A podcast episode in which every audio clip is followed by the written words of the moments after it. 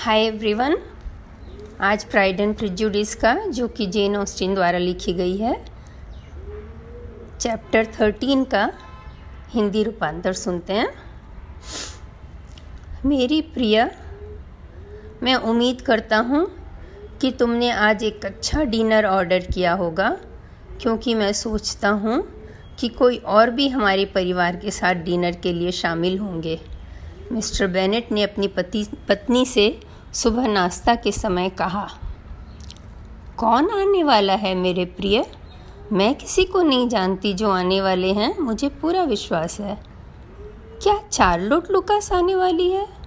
तो मेरे डिनर उसके लिए हमेशा अच्छे रहेंगे, क्योंकि मैं विश्वास नहीं करती कि उसने अपने यहाँ ऐसा डिनर देखा होगा। मैं जिसकी बात कर रहा हूँ, वह एक पुरुष है और अपरिचित भी। मिसेस बेनेट की आँखें चमक उठी। एक पुरुष और अपरिचित? तब तो मिस्टर बिंगले होंगे, मुझे पूरा विश्वास है। मुझे उनसे मिलकर बहुत खुशी होगी।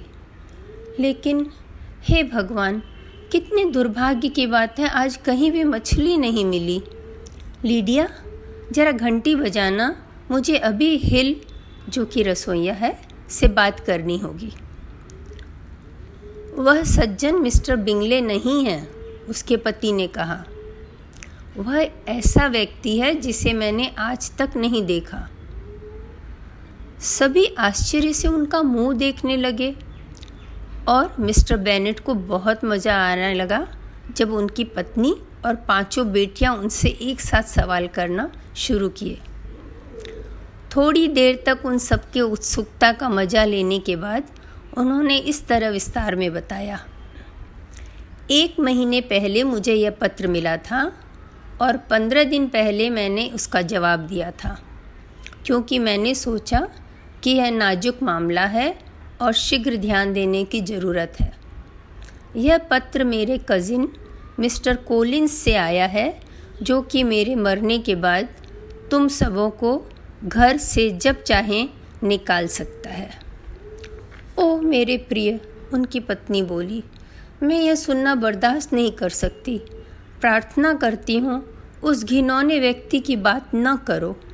मैं सोचती हूँ, यह सबसे कठिन चीज़ है दुनिया में कि तुम्हारी संपत्ति तुम्हारे अपने बच्चों से अलग कर दिया जाए। मैं आपकी जगह होती तो अब तक इसके बारे में कुछ कर चुकी होती। जेन और एलिजाबेथ ने माँ को समझाने की कोशिश की कि एंटेल यानी उत्तराधिकार की सीमा तय करना, जैसा कि पहले अक्सर हुआ करता था, घर और वह ज़मीन की संपत्ति एंटेल्ड होती थी, ताकि लड़कियाँ शादी करके जाएँ तो वह संपत्ति उनके साथ दूसरे परिवार में न चला जाए। इसलिए अगर लड़का न हो तो संपत्ति चचेरे भाई को मिल जाती थी। जेन और एलिजाबेथ ने अपनी माँ को पहले भी समझाने की कोशिश की थी, किंतु श्रीमती बेनेट इस मामले में तर्क से परे थी। वह कुछ भी सुनना नहीं चाहती थी और वे बोलती गईं, यह कितना क्रूर है कि उनकी बेटियों से यह संपत्ति छीनकर उस व्यक्ति को दे दिया जाए जिसके बारे में कोई भी परवाह नहीं करता? यह वास्तव में बहुत ही अन्यायपूर्ण है, मिस्टर बेनेट ने कहा। और लॉन्ग बॉन्ड के उत्तराधिकारी होने के मिस्टर कोलिन के अपराध भाव को कुछ भी कम नहीं कर सकता। पर यदि तुम उसका पत्र पढ़ोगी तो शायद तुम्हारे विचार में थोड़ी कोमलता आ जाए, जिस तरह से उसने अपने आप को अभिव्यक्त किया है। नहीं, मैं कभी भी उसके प्रति कोमल नहीं होंगी मुझे विश्वास है। मैं सोचती हूँ कि यह उसकी अभद्रता है कि उसने तुम्हें लिखा। बिल्कुल ढोंगी। मैं ऐसे झूठ मूठ के दोस्तों से नफरत करती हूँ। वह तुमसे लड़ता क्यों नहीं, जैसे कि उसके पापा करते थे?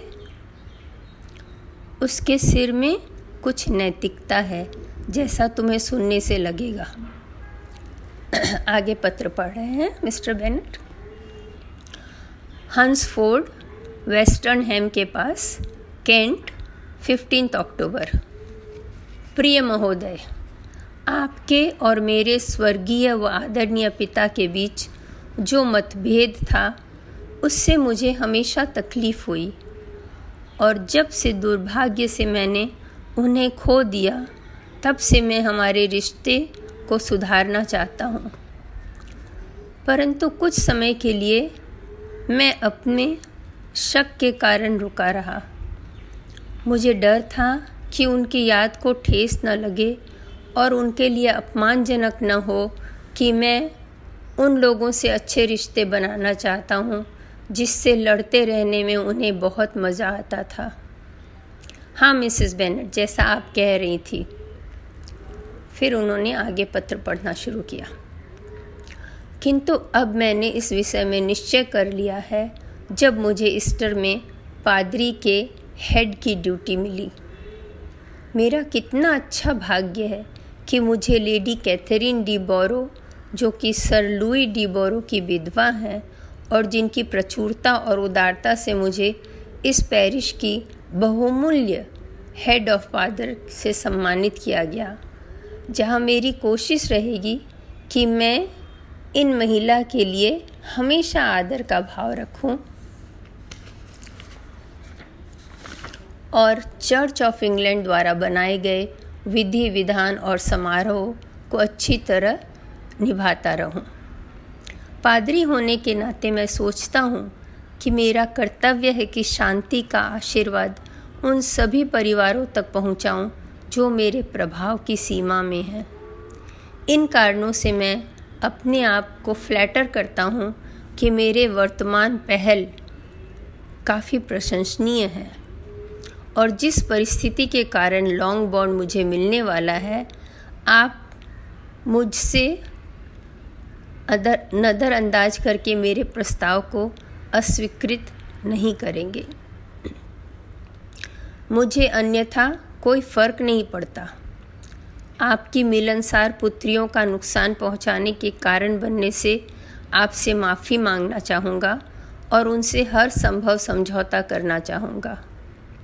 अगर आपको मेरे आपके घर आने से कोई एतराज़ न हो तो मैं सोमवार को आपके यहाँ आकर शनिवार तक रुकूँगा। इससे मुझे कोई असुविधा न होगी, क्योंकि लेडी कैथरीन को मेरे कभी कभार की अनुपस्थिति से कोई शिकायत नहीं है। अगर मैं और किसी क्लर्जीमैन को वहाँ के नियम से विधान निभाने के लिए छोड़ दूँ। आपका शुभ चिंतक व दोस्त विलियम कॉलिंस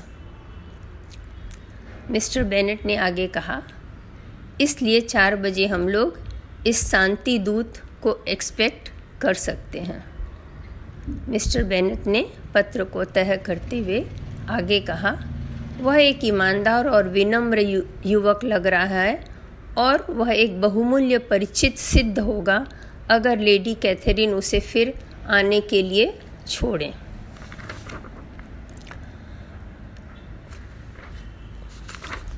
हाँ वह लड़कियों के बारे में जो लिखा है, विवेकपूर्ण लगता है।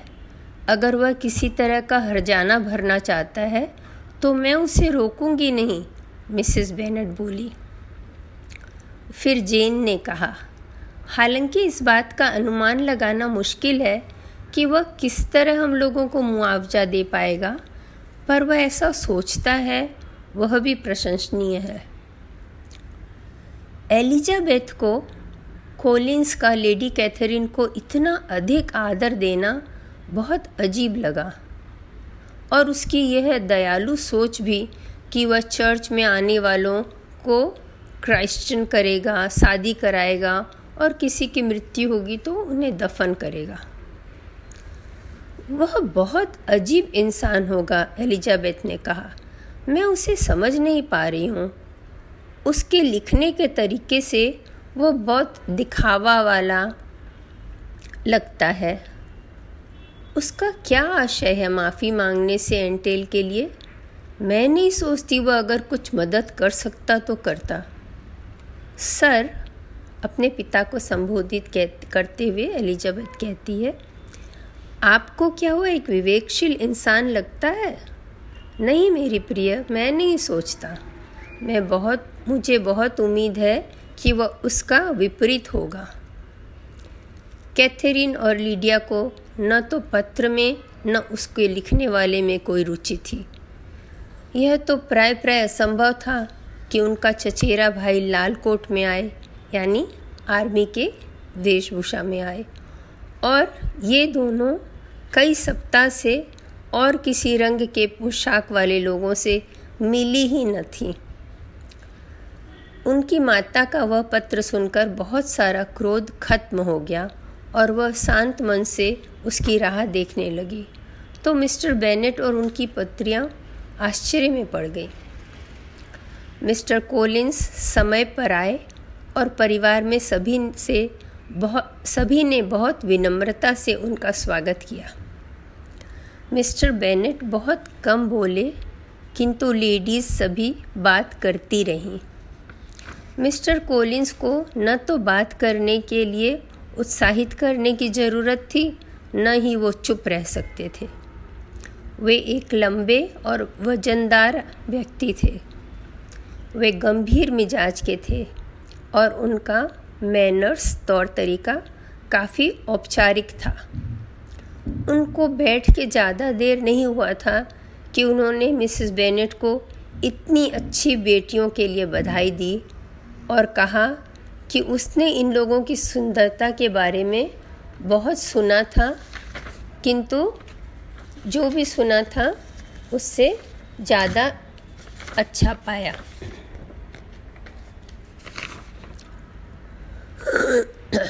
फिर उसने कहा कि उसे ज़रा भी शक नहीं है कि समय, सही समय पर उन सबों की शादी हो जाएगी। उसकी ये बातें सबों को अच्छी न लगी, पर मिसेस बेनेट, जो कि किसी भी कॉम्प्लीमेंट को पसंद करती थी, बोली, मैं सोचती हूँ कि आप बहुत दयालु हैं, और मैं पूरे हृदय से चाहती हूँ कि ऐसा ही हो, वरना ये बेसहारा हो जाएँगी जिस तरह से चीज़ों को निश्चित किया गया है। आप शायद इस संपत्ति के एंटेलमेंट की बात कर रही हैं। हाँ सर, बिल्कुल। यह बहुत दुखद स्थिति है मेरी बेटियों के लिए। आपको यह स्वीकार करना चाहिए। ऐसा नहीं है कि मैं आपकी गलती निकाल रही हूँ, क्योंकि मुझे पता है यह सब अवसर की बात है। किसी को पता नहीं कि संपत्ति कैसे जाएगी अगर वो एंटेल्ड हो तो। मैं बहुत अच्छी तरह समझ पा रहा हूँ मेरी चचेरी बहनों की तकलीफ़ को और इस विषय में बहुत कुछ कह सकता हूँ। किंतु मैं अभी जल्दी में कुछ नहीं कहूँगा, पर मैं विश्वास दिलाता हूँ कि मैं तैयार आया हूँ उनकी प्रशंसा करने को। मैं अभी इससे ज़्यादा कुछ नहीं कहूँगा, जब तक कि हम ज़्यादा अच्छी तरह परिचित न हो जाएँ। कोलिंस को बोलते बोलते रुच, बीच में रुकना पड़ा, क्योंकि डिनर के लिए बुलाया गया सभी लड़कियाँ एक दूसरे को देखकर हंस रही थी, किंतु मिस्टर कोलिंस सिर्फ़ उनकी प्रशंसा नहीं कर रहे थे वे हॉल, डाइनिंग हॉल, फर्नीचर हर चीज़ को गौर से देख रहे थे और उसकी प्रशंसा कर रहे थे। मिसेस बेनेट के हृदय को यह प्रशंसा शायद छू पाता, अगर उनके मन में यह दुख न होता कि कॉलिंस अपने भविष्य में मिलने वाले संपत्ति की प्रशंसा कर रहा है। डिनर की भी उसने प्रशंसा शुरू की और पूछा कि उसकी कौन सी बहन ने इतना अच्छा खाना बनाया है। मिसेस बेनेट थोड़ा रुष्ट होकर बोली, वे एक अच्छा रसोईया रख सकती हैं और उनकी बेटियों को रसोई में काम करने की ज़रूरत नहीं है। कॉलिंस ने उन्हें नाश, नाखुश करने के लिए माफ़ी मांगी। थोड़ी धीमे आवाज़ में मिसेस बेनेट ने कहा, उन्होंने उसकी बात का बुरा नहीं माना, पर वह पंद्रह मिनट तक माफ़ी माँगता रहा। यहाँ पर चैप्टर थर्टीन ख़त्म होता है। धन्यवाद।